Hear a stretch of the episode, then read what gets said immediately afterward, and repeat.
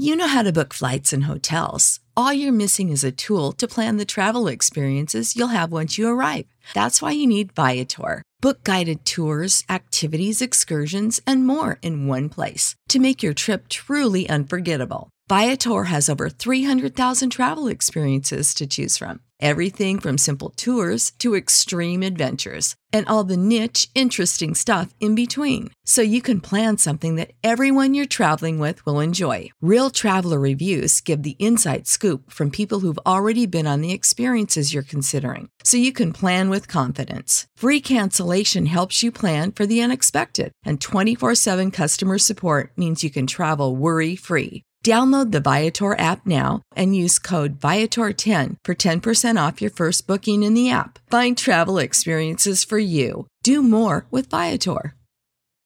Without the ones like you, who work tirelessly to keep things running, everything would suddenly stop. Hospitals, factories, schools, and power plants, they all depend on you. No matter the weather, emergency, or time of day, you're the ones who get it done. At Grainger, we're here for you with professional grade industrial supplies. Count on real time product availability and fast delivery. Call clickgrainger.com or just stop by. Grainger for the ones who get it done. Subscribe to Inclusion Revolution Radio wherever you get your podcasts. Underdog Fantasy is the fastest growing fantasy app and easiest place to play fantasy sports. Just jump on UnderdogFantasy.com or download the app, draft your team, and that's it. And if drafts aren't your thing, they also have a pick'em game where you can win 20 times your money in a single night. Use promo code RADIO, and Underdog will double your first deposit when you sign up with up to $100 in bonus cash. Deposit $100, get $100 free. That's promo code RADIO. Terms and conditions apply. This is a podcast from Minute Media. This is the Yanks Go Yard podcast with Adam Weinrib and Thomas Carannante. Welcome on into a Thursday live edition of the Yanks Go Yard podcast. I'm Adam Weinrib alongside Thomas Carannante. What have we learned about the 7 and 5 2022 New York Yankees who are playing right now? We are live during their contest. Miguel Cabrera will lead off the bottom of the fourth with a chance to get his 3,000 hit against the Bombers, which he absolutely will do. What have we learned about this team? Well, the pitching's great. The bullpen's incredible, but the bullpens appear to be incredible around the league. The offense is dreadful, and they're slightly more fundamentally sound than the team that started off last season 5 and 10. And so, I mean, what does that mean? That means we're going to be disappointed. We're going to be frustrated. They're going to win some baseball games. They're going to lose a similar number of baseball games. And we're probably not going to throw batteries and baseballs at them like we did in one of the final games of the Rays series at home last year but it certainly doesn't mean we're going to stand up and cheer either. In this episode, we're going to single out Gerrit Cole. Come on, man. Come on, dude. Come on, man. Joey Gallo. Come on, dude. Come on, man. Dude. Come on, dude. And the Yankees vaccination status, which they're telling Aaron Boone is 100%, but we're going to know for sure pretty soon. Folks, make sure to find us on Apple Podcasts, Google Podcasts, Spotify, wherever you get your podcasts drop us a five star review, drop us a mailbag question in that review. We'll be more than happy to answer it. You can also find us live on Twitter, live on YouTube, two o'clock Eastern time, Mondays and Thursdays. That's right now. And wouldn't you know it, it lines up with a beautiful day in Detroit uh, for the Yankees offense to also do absolutely nothing. About to make the third out of the fourth against Michael Pineda, who I believe is 382 pounds now. Thomas Carannante, welcome to the podcast. Uh, I mean, worst win in franchise history Tuesday night. Maybe I've never been less satisfied with a victory. I, I truly ever. No, and the the win there didn't even detract from what everybody was pissed off about, which was Gerrit Cole throwing one and two thirds innings and walking five batters. And uh, come on, man, and being de- and somehow being thrown off course because an injury happened to somebody else. Um, Fucking Pineda, 46 pitches, and he's about to be done with the fourth. Like, are you shitting me? Um, he's blitzing. He's he's at 48 now, though. They bumped his pitch count all the way up, so don't worry. Never, never, never ends. Um, Cole, Gerrit Cole, pitcher, good pitcher, uh, New York Yankees ace, supposedly. Um, Absolutely. A lot of questions here. Uh, time to freak out? No. Right to be frustrated? Yeah. Uh, we have previously merely asked the question Was overpaying for Gerrit Cole the right decision? Probably. Yankees needed a pitcher. That was the only guy available for like the next two off seasons. They needed to do it. They didn't really have a choice. Supposedly, he didn't really want to come here, and then the money spoke for itself, and that's usually what the Yankees need to do um, in order to coax some of the bigger guys to come here. Um, but 80 more million than the next highest paid pitcher, which is also Stephen Strasburg, who mm-hmm. yeah, just Scott Boras completely screwing us on both occasions that offseason.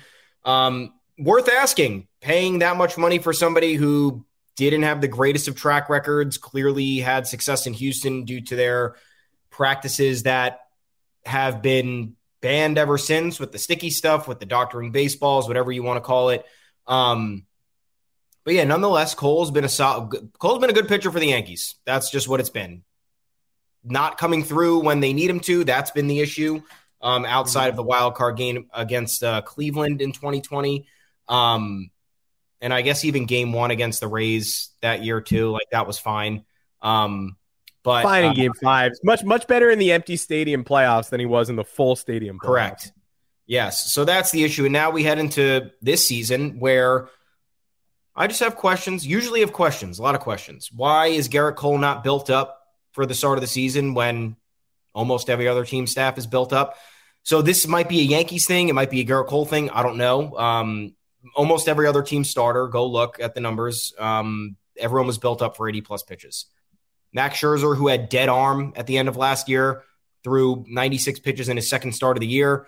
Um, Gerrit Cole still on a 70 pitch count in his second start of the year.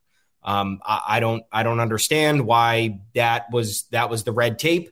Um, I don't understand why this was the Yankee strategy to put pressure on the bullpen. But that's what happened. And then you have the result of the cold weather plus the mini delay further affecting Cole on Tuesday night. Um, and then you get a dejected post game interview, which just it just never helps anything. Um, every interview this guy gives, it's uh, seemingly clueless. I don't know if he's searching for the right words or is afraid to say the wrong thing. New York media is tough. I could sympathize with that. Um, but it's a lot of silence. It's a lot of head shaking. It's a lot of confusion and uh, soul searching. Um, just doesn't seem like he wants to be here. Am I speaking for him? No, I'm just telling you the context clues based on what I'm seeing and, and what I'm and what I'm hearing. Um, very bizarre. Um, and now fans have every right to be upset because this is the guy who's supposed to be leading the pitching staff. Um, and uh, throwing a temper tantrum on opening day because Billy Crystal was dicking around on the mound a little bit too long. Um, a true then, temper tantrum, by the way. It, it's like not unfair to call that a temper tantrum. He's like banging on the dugout, being like, "What the fuck? Come on, come on!" and Billy Crystal's like doing an old jazz man character. He's like, "Come on!" And then he he like doesn't record an out. Four batters face doesn't record no. an out. He eventually falls into rhythm, but like. I mean, whether or not he wanted to use that as an excuse, which clearly he did because it got out, like he wanted everybody to know he hated watching Billy Crystal. Like whether he intended to use that as an excuse or not, it affected his performance. Carry on. Yeah. Miguel Cabrera just struck why. out. Miguel Cabrera just struck out. He did? Okay. Yes, he did. Um, and I don't know why that affects his performance because he's kind of supposed to be the unflappable figure, um, not on just the rotation, on the team. He's supposed to be one of the team leaders in that regard. Um, and he's the most flappable. No one is more yes. flappable. It's insane.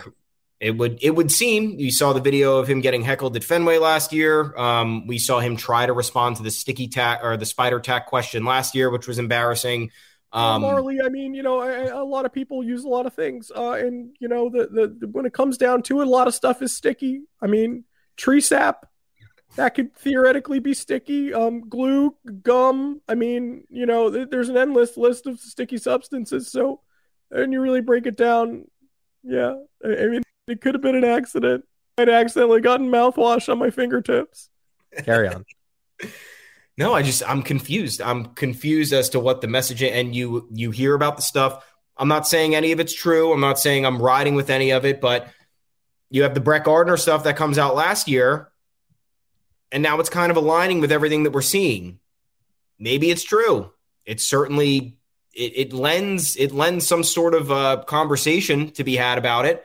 Um, and it's frustrating because, like we said, we have the optics here. Forget about the optics of fans just being like, "Oh, he's making money. He's got to deliver. What is he doing?" It's it's the haters who were like, "Oh, you paid this guy all this money, and you're you're a fucking joke."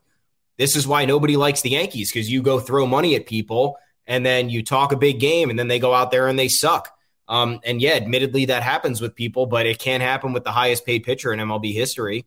Um, plenty of time for Gerrit Cole to turn it around. But if you're talking about silencing the crowd after a horrible finish to 2021 um, on all counts, whether the hamstring was affecting it or not, um, the offense and Gerrit Cole this year not helping their case whatsoever.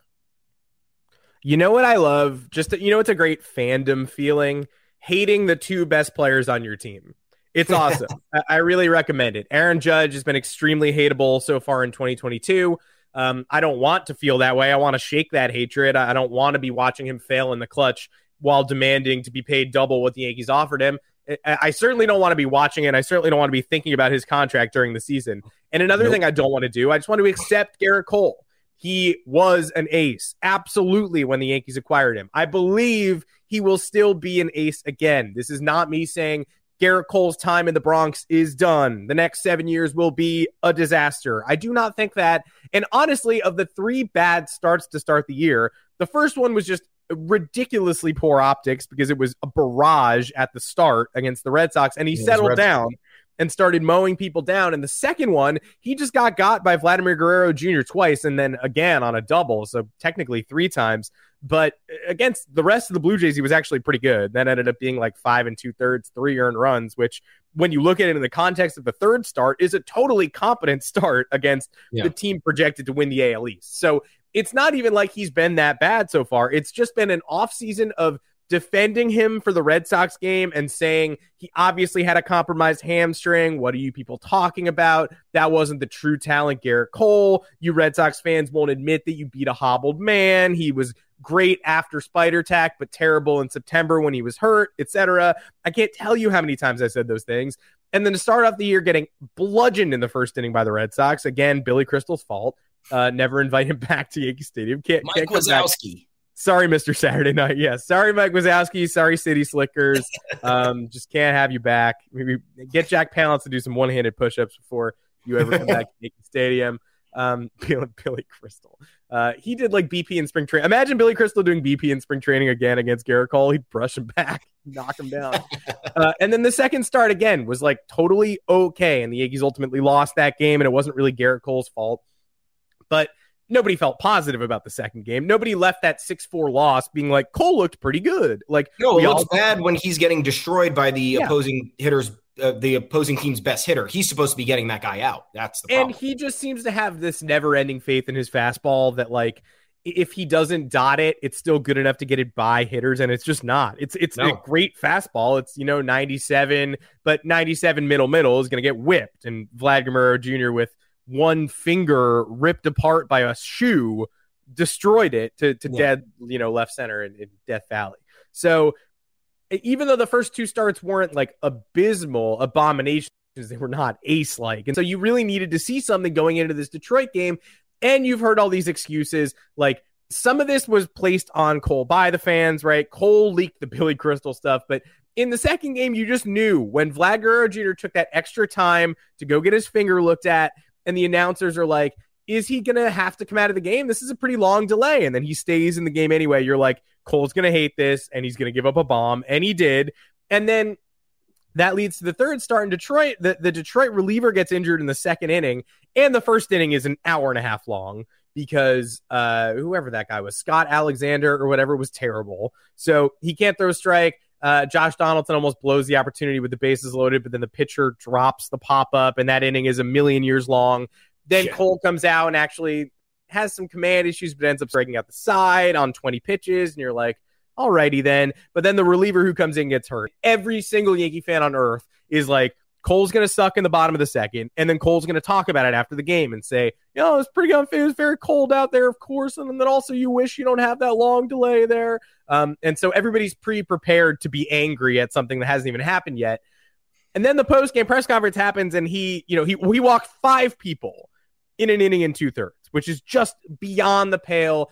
And he can't finish anybody off. He's got two strikes on everybody. It's 3 2 counts endlessly on Victor Reyes and Robbie Grossman and, you know, foul tip, Willi Castro or whatever, like whoever's in the nine spot. can't finish anybody, and the, the balls aren't even close. So it's like fastballs that they're fouling off or putting in play, but mostly fouling off. And then these curveballs that are spiked, 45 foot throws, the, worst looking stuff in the world. And, he just walking the seven, eight, nine guys, walking in a run, you know, barely participating in the action. They take him out. Clarke Schmidt saves the game. Everybody's pre prepared to be angry at the post game. And then he kind of doesn't give you these excuses that you're you're ready to get mad about. He sort of just is sad.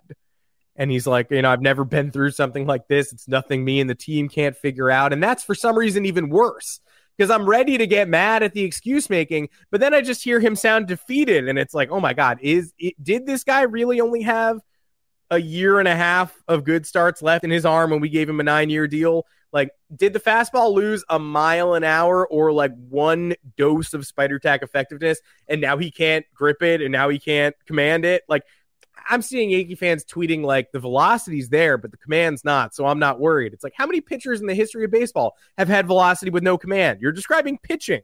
Like Daniel Cabrera threw 99 with no command or control, and he was out of baseball after five years with the Orioles. Like every everybody throws 99 now, and you only stay in baseball if you can command your pitches. So Cole losing that little bit of command and control is really concerning because his fastball is not good enough, middle middle, to get by major league hitters, as the Detroit Tigers proved, unless, of course, they're all cheating because AJ Hinch is their manager. In that case, we understand. Maybe, maybe there's an inauthentic reason they keep fouling off two strike pitches, but it seems like Gerrit Cole just thinks he has a little bit more juice than he does. I, don't know what it is, but it would have been nice to get. I don't think we've had a six inning outing from any pitcher yet. Correct me if I'm wrong. I don't um, think we have. No, we, we might get not. one from uh, Montgomery today, but yeah, I don't know. But yeah, it would have been great if we could kick off the series with a win and six seven from Cole, somewhat efficient. Um, you know, it was always going to be hard. The weather's colder. We know that. Um, uh, that's that that is part that that that does play a role in affecting a, a, a pitcher's longevity. But you know, the bullpen bullpen's getting tired already. Uh, thank God for Clarke Schmidt coming in for the what was it three and two thirds. He was, he was very efficient. Um, but yeah, it would have been great to kick off a series against a bad team after following it up against losing a series against the league's worst team. Um, just to not have these questions. So I don't have to be doing this on a Thursday live podcast, but I'm doing this on the Thursday live podcast and I have to Dad. talk. And they won um, the game. They won the game. like, and they won the game, but it was still, it didn't matter because the, the, the deflating aspects were already there. Um, the, the, the, the, the tone was set in the very beginning and then you are wondering, was my was my hunch two years ago, wondering if this was too much money to give to somebody, right? And I don't want I or anybody else doubting it. I don't want anybody to be right. I want it to be the best investment they could possibly make. But now you're looking at the judge contract situation, and the reason they can't offer him more or they won't offer him more was one because that's a lot of money and he should probably take it, and two because they have Gerrit Cole and Giancarlo Stanton on the books for the next seven years, and both of those guys are making 32 million plus. Um, and one could argue, you look at the San Francisco Giants rotation, there's not a single ace in there, a high profile ace at least. They have five guys who can eat innings and throw the ball um, efficiently um, and get batters out and not have these issues of whatever's happening with with Gerrit Cole. Um, and that's where you're like, why couldn't we build a rotation like that? Why did we have to go and spend all the money? And now the Yankees are going to use this as an excuse to not spend more. Um, so I'm just hoping it turns around. All it's going to take is for Cole to go on a hot streak and then win a do or die playoff game, and then the narrative will flip. We know how this works. Um, but it's bad vibes to start the season. Still seven and five right now. Got to be thankful about that. It could be worse. This team started five and ten last year um, yeah. and the torches and pitchforks were out. So um, runner on, runner on first, DJ up. Okay. Yeah, um, DJ just ripped a single. Oh, DJ um, ripped one. Yeah, yeah. I mean, um, DJ's better than he was last year. A lot of people yeah, better. Way better. Mm-hmm. Aaron Hicks, incredible. Don't see anybody talking about Aaron Hicks. All anybody did was bitch about him when he grounded into a double play and popped out. I was also one of those people. I was not happy about that. I was at I was no. at that game. Wasn't um, but batting 286 with almost a 400 OBP right now better than anybody in the lineup. Isiah Kiner-Falefa coming back from the dead, 278 average. That's the stuff you need from the bottom of the lineup. And then you have the meat and potatoes, Judge batting 239. Rizzo, who's been hit getting timely hits. So yeah. I'm not going to complain about his average, OBPing 415. Stanton has disappeared 224 with a 367 slugging. Can't have it. Um, so the the the offensive issues are still there. We're not hitting bombs, and that's what the offense was built to do. Um, and the rotation, although performing well, is going to have this large question mark looming over it until Gerrit Cole can find himself and get back on track. And it sucks because you don't want to be having these conversations and you don't want to have to argue with people on Twitter. Um, but that's what we're dealing with right now. And well, we have another guy who sucks too. Yeah, with DJ on first, uh, Joey Gallo just came up and took strike one, of course, uh, dribbled it in front of the plate and it rolled away, and then uh, was sliced one off into foul territory and popped out. So a two pitch at bat for Joey Gallo, uh, who just can't get right, who's now hitting under 118 uh, because that is what his average was as he just strode to the plate in front of my face.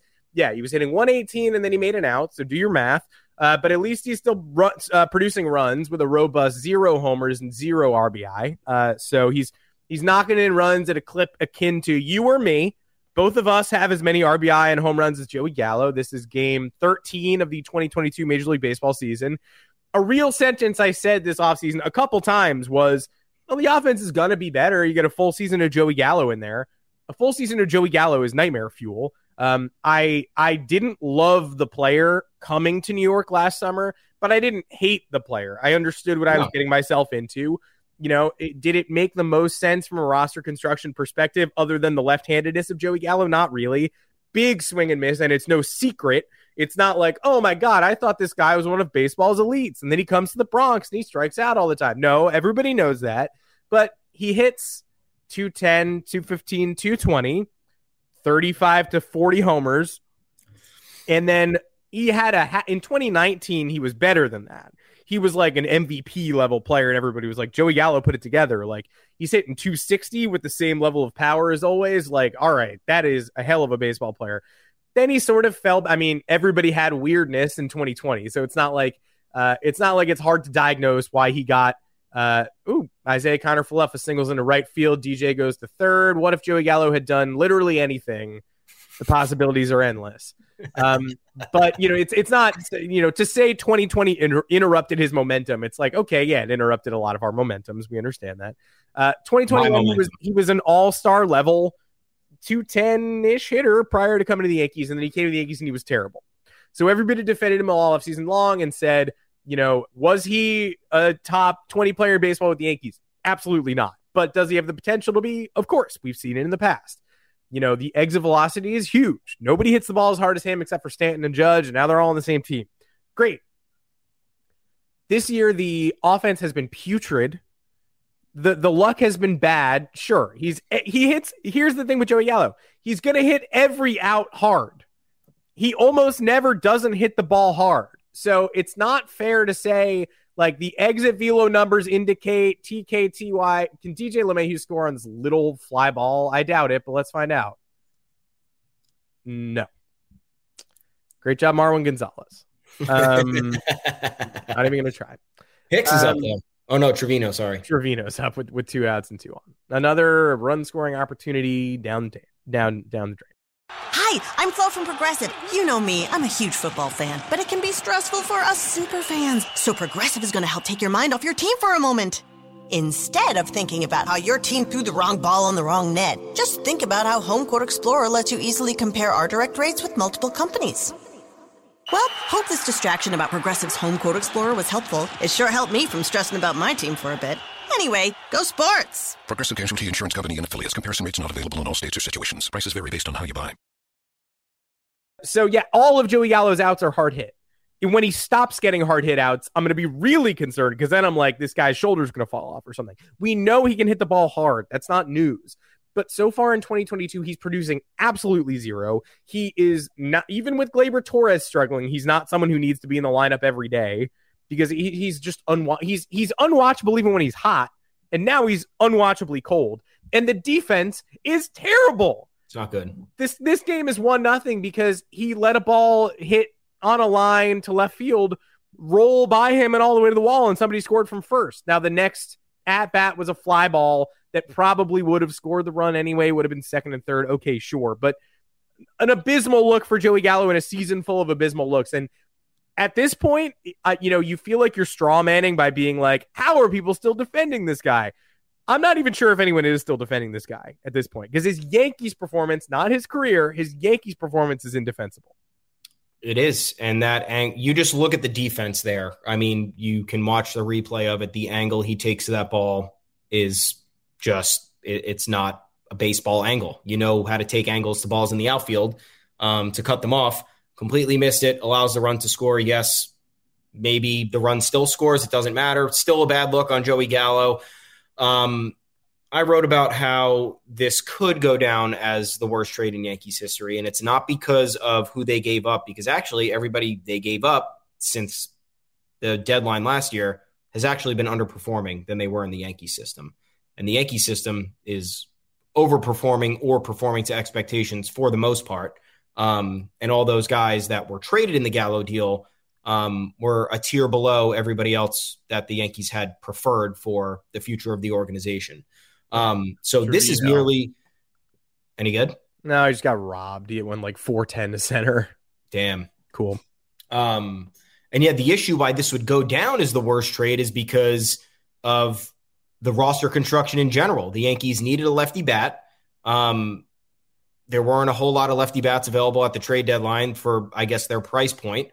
They go ahead and they trade for Joey Gallo, and you think you're getting a three true outcomes player, which is understandable. You know, you want to add more of the same to the lineup, so you're kind of unstoppable, and you're just getting a two out, a two true outcomes player. He walks and he strikes out, um, and he doesn't put the ball in play. And when he does, yeah, it's hit hard. That's great, but hitting the ball hard is good and bad. If you're hitting the ball hard in the right spots, it's awesome. If you're hitting the ball hard in the wrong spots, you're not moving the runners over or you're getting faster double double plays. Mm. Um, and uh, you know, to be batting 150 across 71 games um, as as as a member of any team, um, that's a really bad half season. That's that's almost impossible to overcome and to normalize those numbers because you'd have to go on an absolute tear after that.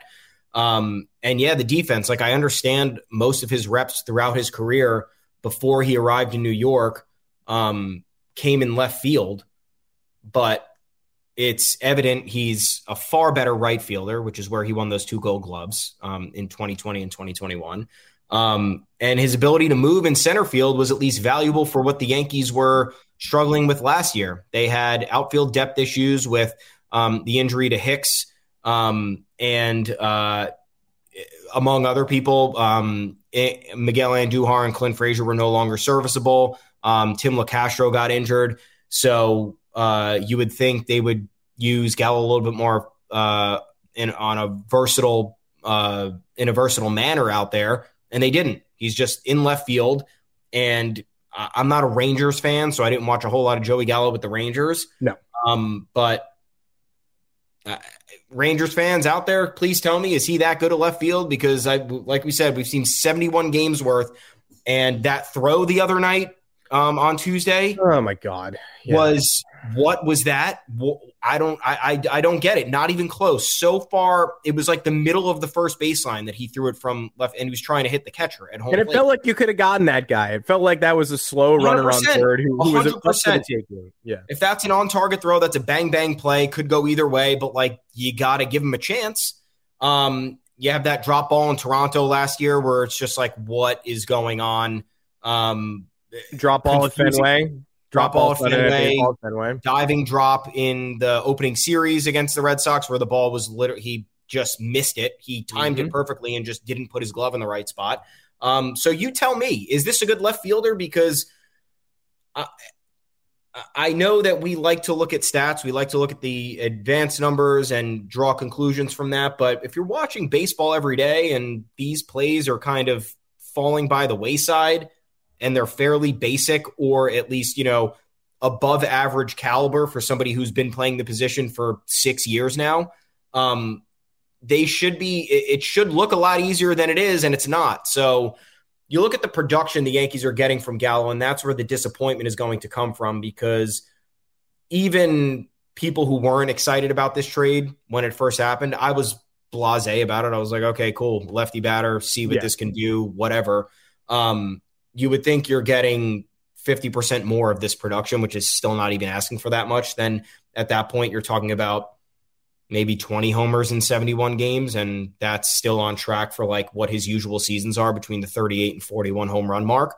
Um, but the batting average, the batting average is not batting average is never an issue if you're delivering on all the other fronts. If he's scoring runs, if he's hitting home runs, if he's moving runners over, um, if he's drawing walks at the right time, it's different. But none of that is happening. Um, and it's the perfect storm of really just awfulness. And I think that's why this could, if this continues, again, if this continues to materialize in the manner in which it has for the remainder of this season, I don't know how you look at this and not think it's one of the worst trades in franchise history. And there's a reason the report came out today that the Yankees were talking about a trade with the Padres for Gallo this offseason because they didn't want a repeat of this. And they're getting a repeat of this throughout the first 13 games of the year. Um, and it's a bad look if you got to bench the guy because he's supposed to be an all star player and he's making almost $11 million this year. So, like, that's not a situation you want to be in. Um, and the, Gallo is forcing their hand to maybe move in that direction if if that's what it takes because the defense is not there. Um, and that was what we were hoping for versatility and competence after uh, seeing Miguel Andujar and Clint Frazier in the corner spots last year and just general power. And there is none of that. There's not even the OBP is not there. He's getting on base one out of every four times he comes up to the plate. Not good. So I don't know what you think about what this will look like in the historical context, but the the outrage that everybody's kind of expressing over this goes to show that it's it's not going to be viewed favorably and it's it's it's to ma- it's to be magnified when you look at you know the other trades in, in greater context. Yeah, there's nobody who they surrendered in that package to Texas that I'm looking at being like, oh my, if only the 2022 Yankees had Glenn Otto, had Josh Smith in the middle infield. Like, that's not why this is a trade that, that raises your eyebrows and, and you, you rank it among the, the worst in, in recent Yankees history. It's just because, you know, everybody thought Joey Gallo would provide tons of pop. How is that a base hit? Robbie Grossman uh, just hit like a 32 exit velocity blooper. Grossman. um. This guy's the best player in baseball, as far as I'm concerned. Um, every time I watch him play the Yankees, he goes six for six. Um, but like, I'd rather have Robbie Grossman on the team than Joey Gallo, and that's a problem. Oh, 100 um, percent. Yeah, Joey. That, that's the issue with Joey Gallo. That's the corner I was trying to turn there. Is that look 40 home runs and a 210 batting average at 162 games? Yeah, I would absolutely take that. I'm not so old school that I'm going to be like, in my day, we didn't hit dingers. We just hit little dribblers and everybody loved it. He should be bunting against the ship every at bat. Like, I'm not the dumbest guy alive. I would accept a, a typical Joey Gallo season, borderline all star season, 40 homer season, 90 RBI, 203, 370 OBP. That sounds great to me. I'm not getting that. I'm not, I'm not getting half of that. He doesn't have a home run this year. And you can't start this slow after ending that slow, right? So it's not that I don't accept the type of baseball player Joey Gallo is. It's that you you'd rather have basically any major leaguer over Joey Gallo in the Yankees lineup right now. Not Estevan Florial, probably. He also seems not ready. Most of these guys under Joey Gallo at triple. I'm not I'm not saying call up Elijah Dunham right now and have him get some run at the big league level. I'm just saying basically any free agent outfielder, the Yankees, Eddie Rosario, like Robbie Grossman, Joc Pederson, any other like half the price major league outfielder would be a better fit for the New York Yankees lineup than Joey Gallo right now. And you can you you can try to sell me on the exit velo stats indicating he's close to a turnaround, but if how much longer is that exit velo going to happen without a turnaround? Like I he's going to be hitting the ball this hard all year long.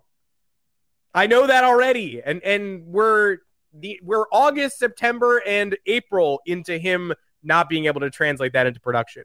So either he's the unluckiest guy on earth or we need to find some new stats here. Let's make up a new stat. He might be unluckiest man. Like I, I understand. I guess I understand that, but it, just like Andrew Heaney, maybe he's just someone who's built to underperform those advanced stats forever.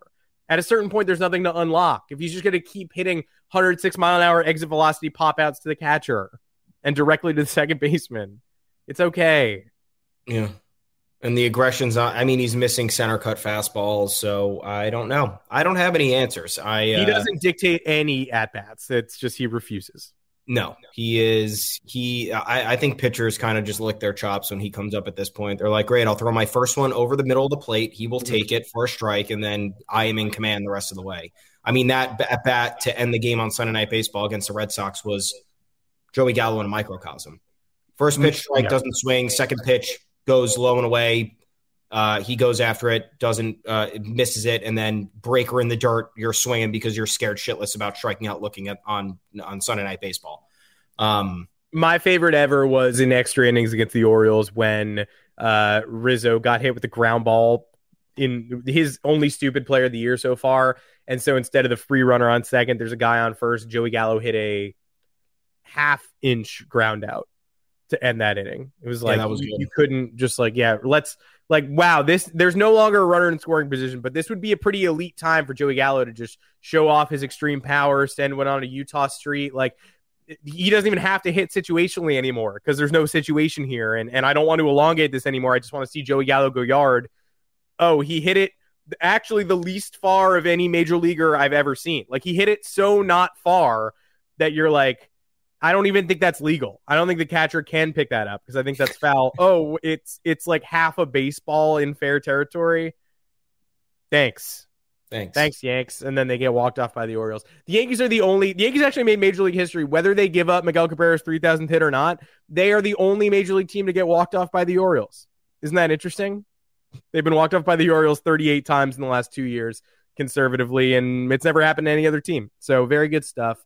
Um, yeah, those are those are two problems for entirely different reasons. Like Gerrit Cole is probably redeemable. Joey Gallo, at this point, you really have to just hope and pray that the season ends without it getting really ugly.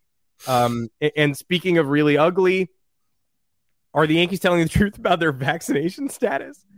I sure hope I really don't know. I sure hope so. Uh, according to Aaron Boone this week, um, and then according to Jon Heyman's reporting on the matter, the Yankees, who we all knew had some players who were unvaccinated. We didn't know who, although due to the fact that he refused to talk about it, it really seemed like Aaron Judge was one of them. How did Aaron Hicks not just homer? Where to go? Uh, that was like the Stanton shot. That was a 420 foot home run that went to the wall and right. Damn. Caught. Caught Okay. easily. Caught without even uh, sweat being broken. How? How? How? It's not even close. He just stands there and catches it. All right. Um, I mean, Aaron Judge was being evasive about, you know, non-committal about his vaccination status to the point where it's like, dude, just say you're not getting it and say you never got it, and just look the media in the eyes and say I did not get vaccinated because it does no one any. It's we're two we're a year into having a vaccine.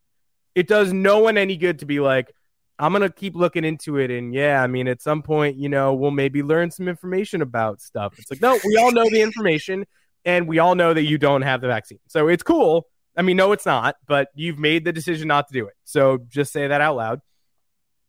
We knew several weeks ago that the Yankees still had this problem. It might have even been like a week and a half ago. They put out another story saying two starters would be missing the series in Toronto, which is coming up at the beginning of May. But then all of a sudden this week, uh, Aaron Boone says, not going to be a problem. I'm understanding we're in a good spot.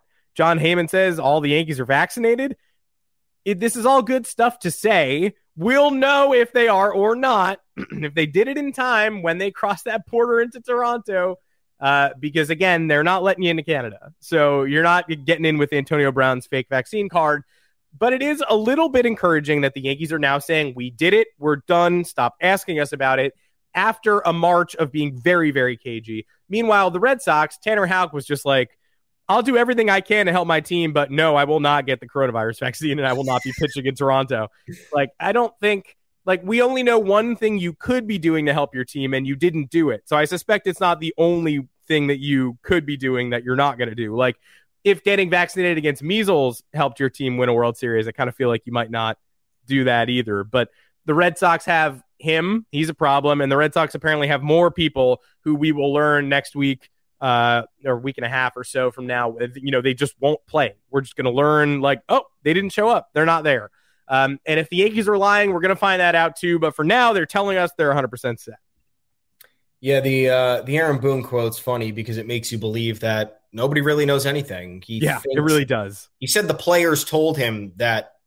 I guess the ones that were in question, he's like, yeah, no, the players assured me that they're vaccinated. It's like, is it up to the play- the players just walk into the front office and they're like, hey, I'm vaccinated, and that's it, and they're like, oh shit, okay, yeah, great, we'll mark you down, vaccinated, cool. We'll see. We'll see you tomorrow. We'll see you in yeah. Toronto on a big uh, whiteboard, like yeah. checking it off. Like, hey, thanks so much for your honesty. I really appreciate it.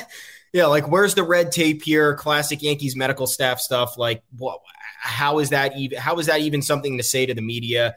Um, but yeah, just another frustrating thing about the um, about this season and last is we're fielding questions about our best player is he vaccinated or not? Is that going to affect the team's World Series run? Is it going to affect their forget about the World Series? Is that going to affect their ability to climb in the playoff standings because of who they have to face and what where they might be restricted? And forget about even the restriction. If you get COVID and you're not vaccinated, you're out for 10 to 14 days. So you're missing double digit games probably. Um, which is a, a, a, a, decent portion of the season, and that's affecting the output of the team overall. Um, so once again, seems like just can't get basic things right. I know other teams deal with this with other players. Um, so uh, the Yankees aren't alone um, in any sport. Uh, every other, every other, the Nets dealt with this the entire year with Kyrie Irving, um, and among other things, like players being outspoken against it or saying just inflammatory or having inflammatory commentary about it, which makes you look even worse. Um, thankfully, no one's doing that on the Yankees, but you go back to them bringing in Rizzo in the offseason, someone who was famously unvaccinated at the time. Um, and we knew that Freddie Freeman and Matt Olson were vaccinated. Um, and those were right there for the taking for the Yankees as well. Um, and I don't know what other the rumors suggested about who else was unvaccinated. I know Kyle Higashioka was one of those mentioned. Um, I don't know if I believe the the the rumblings about Gerrit Cole and DJ LeMahieu. I don't I don't know. I don't really I'm not going to dig into it unless someone's giving me a legitimate piece of information, but that's what that's what people hear, um, and that's the information that is being spread. Um, so it's just it's just tough luck. Again, I don't know. We're having a tough look podcast here. Um, a lot of things that are frustrating um, and just don't lend to the kind of energy that this team needs for the for for the new season. Um, after all that's happened last year, um, and everything that and and then you come into this year with all these other things with the COVID stuff, with Cole underperforming, with Judge's contract situation, with Lisco not filling the uh, not filling the voids on the roster as many people would expect, or even just on the on the surface type things. Like, look at the Mets, man. They kind of just did what you're supposed to do. And yeah. look, to be honest with you, I, I like the Mets. I root for the Mets. I will more. I will take them more seriously once mid June arrives and they've either figured it out or their season is over. Which is show me, show me Jacob Degrom. Like that exactly. is important. I need exactly, but Mets scoring runs, pitchers beyond Jacob Degrom performing as they should. Chris Bassitt trade, a very obvious thing you should do if you're in need of pitching. Um, Starling Marte, yeah, you have to pay a little bit more for him, but you get great defense in center field, and he's swiping bags and scoring runs and being aggressive on the base paths um, and then throw in everything else in between. Um, and that's kind of the that's kind of the the the, the success that you want to see and the output that you want to see based on the resources that you have. Oh, we're the Yankees. We can get whatever the fuck we want. We're going to get that, and then we're going to add more, and then we're going to, you know, clean up this PR mess here. Um, no cleaning up of anything, no adding of the surface level obvious things. Um, so that's why this is tough. That's why it's tough. We got to talk about this, and they're going to Toronto in what two weeks, two two weeks, a little under two weeks. So we're going to yeah, know for sure. Just about that limit. Yeah, we're going to know for sure by then. And then I really hope we're not having a follow up episode about who's not there and why they're not there, um, because I want to get on with the season and just worry about baseball and watch some good baseball. Um, and right now, we're only seeing good baseball from from you know uh, a few of the starters and a majority of the bullpen and probably two hitters. Um, it's frustrating to see that all around. Um, and these are the same problems they dealt with last year, so it's got to clean up. Um, I know they keep saying that, but it's not going to matter until the results are speaking for themselves. You know what's weird is that like this isn't a punt. I wouldn't call this a punt lineup today. I wouldn't put the onus on Aaron Boone. Um, No. You know, Marwin Gonzalez is in there instead of Josh Donaldson, but Donaldson's been terrible and Gonzalez has to play. Like this is Trevino. You've been begging for him, but they're playing like it's a punt game. Yeah. They're the offense is non-existent in this one. I, I don't know how that Aaron Hicks ball didn't go out. Um, it's I, I am definitely having a major got to relearn baseball moment so far this year. Um, it, it feels like all these long fly balls. It's just like the line drives up the middle, where I had to figure out and remember that just there's going to be a guy there now. Like uh, the ball is different. Um, home runs are down across the league. Uh, everybody knows it. This is no great shock. Um, but the Yankees are about to. I mean, this is game three in a three game series in Detroit. They're about to leave this series with one home run, right? Uh, Anthony Rizzo homered yesterday. Uh, I mean, this is a tough ballpark, but one, one home run in a three game series. And does Detroit have a home run in this series? I don't No think idea. so. I don't know. They had a two run double yesterday, a little weird double today. They Yeah, I don't think they have. I don't think they have. So we're like we're on the verge. We're in the bottom of the sixth inning of game three of a three game series, and we've got one home run in the series. That's weird. That's not conducive to what the Yankees do best. And I'm sure Detroit's about to go on a rampage because you know Jordan Montgomery gives up long balls sometimes. But again, we're we're almost we're like five sixths through this series, and we've got one total home run. That's not normal. Um, I think we're all going to need to do a little bit of readjusting, maybe in another couple weeks, and just look at this and go. The pitching is so good now, and the ball is is dead end, and we're just watching a different game than we thought we were going to be watching. And um, you know, maybe that means the Yankees keep winning boring. Maybe that means the Yankees keep the seven and five pace up and they end up winning 93 games, but it's very dull and it's predicated on pitching and defense. And we all forget that they're boring when Luis Severino's on the mound because we're like, that guy rules and that guy's breathing fire. But then when the other, yeah, but when the other pitchers come out, we remember, oh, right, they're going to win 2 1 or lose 2 1. And that's quite dull. Like, that's sort of a great pitching version of the 2014 Yankees. So I certainly hope their offense gets in gear at some point. Um, I, I do want to talk briefly before we sign off, um, and not just because Miguel Cabrera is up now, and I want to try to keep this stream going during his final AB on the live stream. One out, nobody on, bottom of the sixth. Um, his first ever hit was a home run. His thousandth hit was a home run. His two thousandth hit was a home run. So thank God there's no one on base because if he does pick it up here, it's probably leaving the ballpark. I do want to talk briefly, just very briefly, about the Yankee letter. Oh, which yeah. We finally learned during this podcast, right about the time that we signed on, is going to be unsealed in a week. Um, to that, I say, great, unseal the stupid letter. Um, some of you deal in reputational harm and people on Twitter being mean to you as the worst thing that could possibly happen to you. I would contend that the Yankees losing uh, in the playoffs in 2017, 18, and 19 to tainted teams, as well as 2020 and 2021 to their hated rivals, is a way worse punishment and has resulted in more mean things being said to you on Twitter um, than most things. I think. Um, you know that nobody should be nobody should be screaming and crying and calling out any fans of any of these teams and claiming they're responsible for sign stealing and cheating.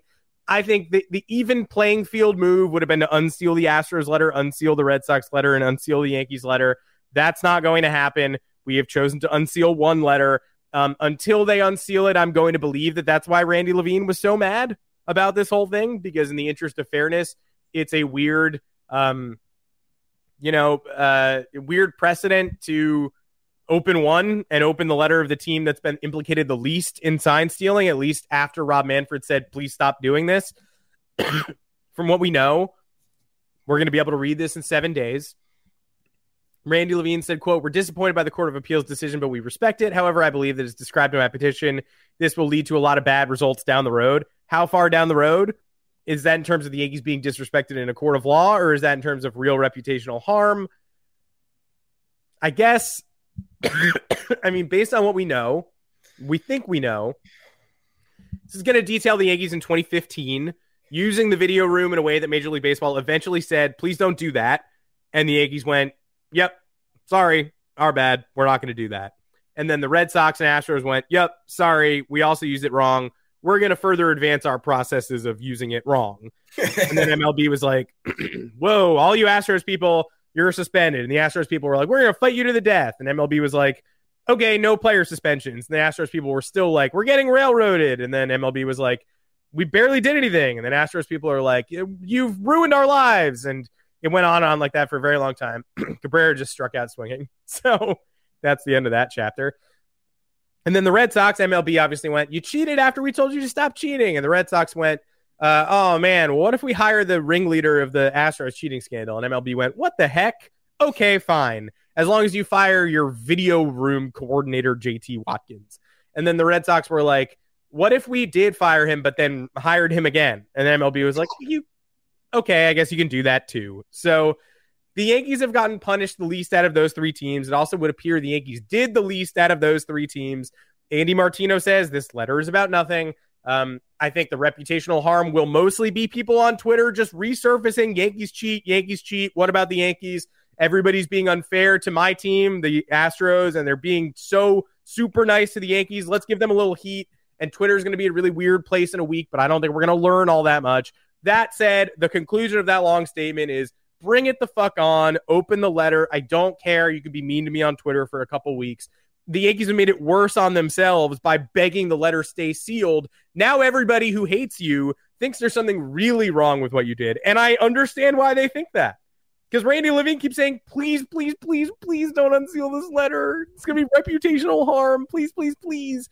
And like, if anybody said that, if the Red Sox whined about a letter, I would definitely assume there was something terrible in that letter. So open the letter. If there's nothing wrong in there, open it. Open it. Open it. I don't care. It just yeah, weird precedent. If if this is a whole lot of nothing, then yeah, I don't I don't care. If there is stuff implicating the Yankees, um, which hey, do it. They broke the rules. Like people yeah. should know what the infractions were. Get rid of all their playoff wins from 2015. I am totally comfortable vacating that start season.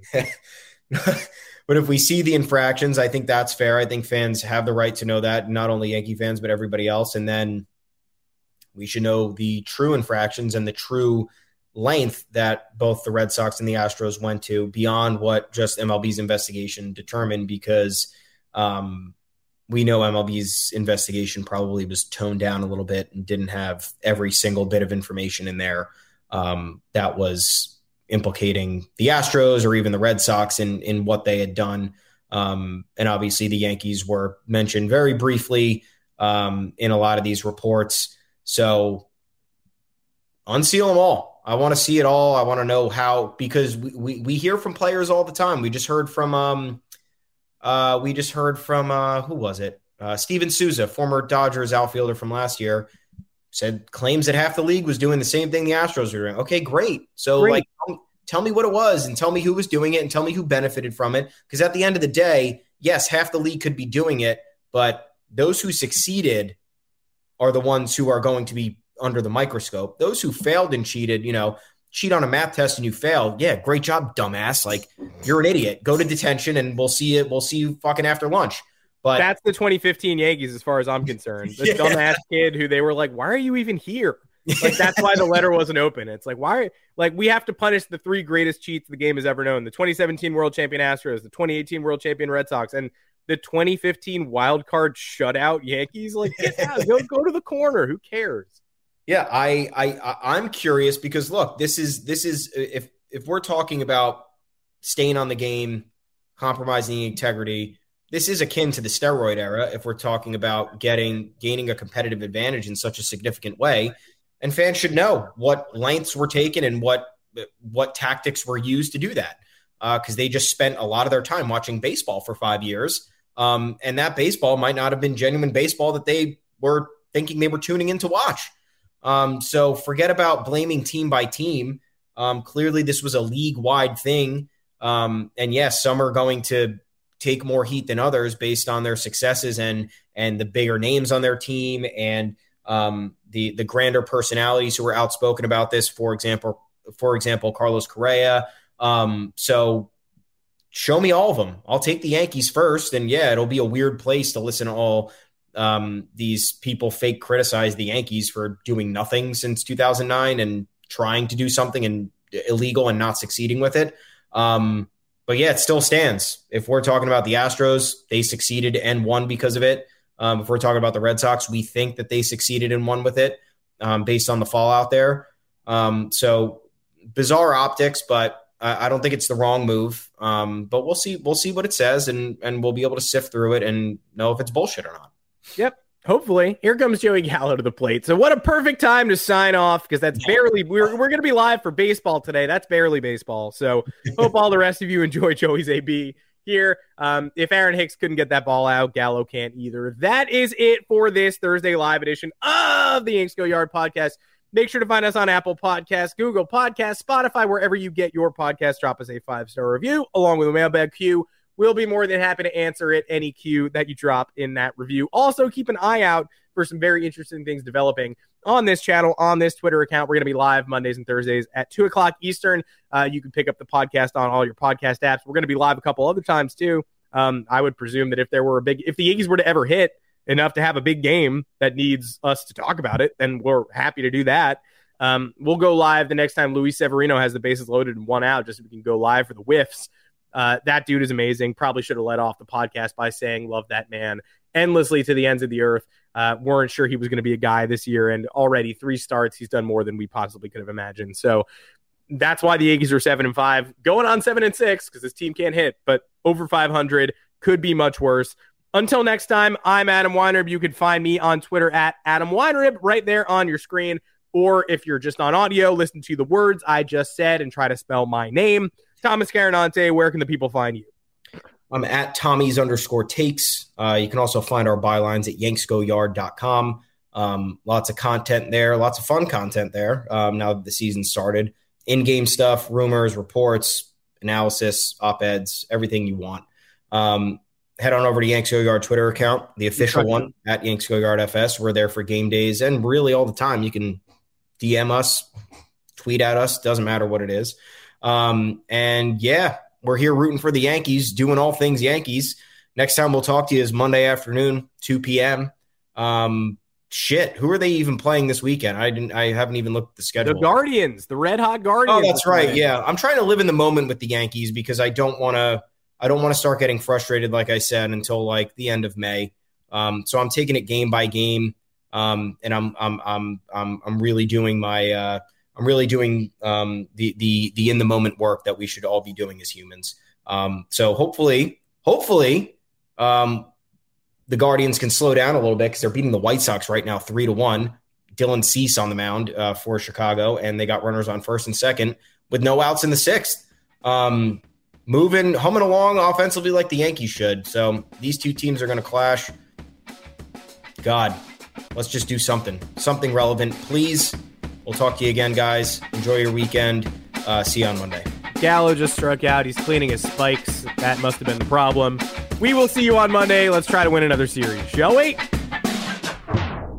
Jamie's log. Progressive. The Harrington's backyard. Day 4, 2:18 a.m. I've been camping outside the Harrington house for four days now, proving that Progressive has 24 7 protection. Mr. Harrington says I don't need to do this since Progressive protects 24 7 is a pretty easy concept to grasp, but I'm going to stay and prove my point. Besides, there's a big tree branch over the roof, and I think it's planning something. Progressive doesn't just offer a great price when you bundle home and auto. We offer round the clock protection. Just not literally from Jamie. Coverage from Progressive Casualty Insurance Company, affiliates, and third party insurers and subject to policy terms. Bundle discount not available in all states or situations. You know how to book flights and hotels. All you're missing is a tool to plan the travel experiences you'll have once you arrive. That's why you need Viator. Book guided tours, activities, excursions, and more in one place to make your trip truly unforgettable. Viator has over 300,000 travel experiences to choose from. Everything from simple tours to extreme adventures and all the niche, interesting stuff in between. So you can plan something that everyone you're traveling with will enjoy. Real traveler reviews give the inside scoop from people who've already been on the experiences you're considering. So you can plan with confidence. Free cancellation helps you plan for the unexpected, and 24 7 customer support means you can travel worry free. Download the Viator app now and use code Viator10 for 10% off your first booking in the app. Find travel experiences for you. Do more with Viator. Support for this podcast and the following message come from Corient Corient provides wealth management services centered around you. They focus on exceeding your expectations and simplifying your life. Corient has been helping high achievers just like you enjoy their lives more fully, preserve their wealth, and provide for the people, causes, and communities they care about. As one of the largest integrated fee only registered investment advisors in the U.S., Corient has deeply experienced teams in 23 strategic locations. Corient has extensive knowledge spanning the full spectrum of planning, investing, lending, and money management disciplines. Leverage Corient's exclusive network of experts to craft custom solutions designed to help you reach your financial goals, no matter how complex they may be. Real wealth requires real solutions. For more information, connect with a wealth advisor today at corient.com. That's C O R I E N T.com. Corient.com.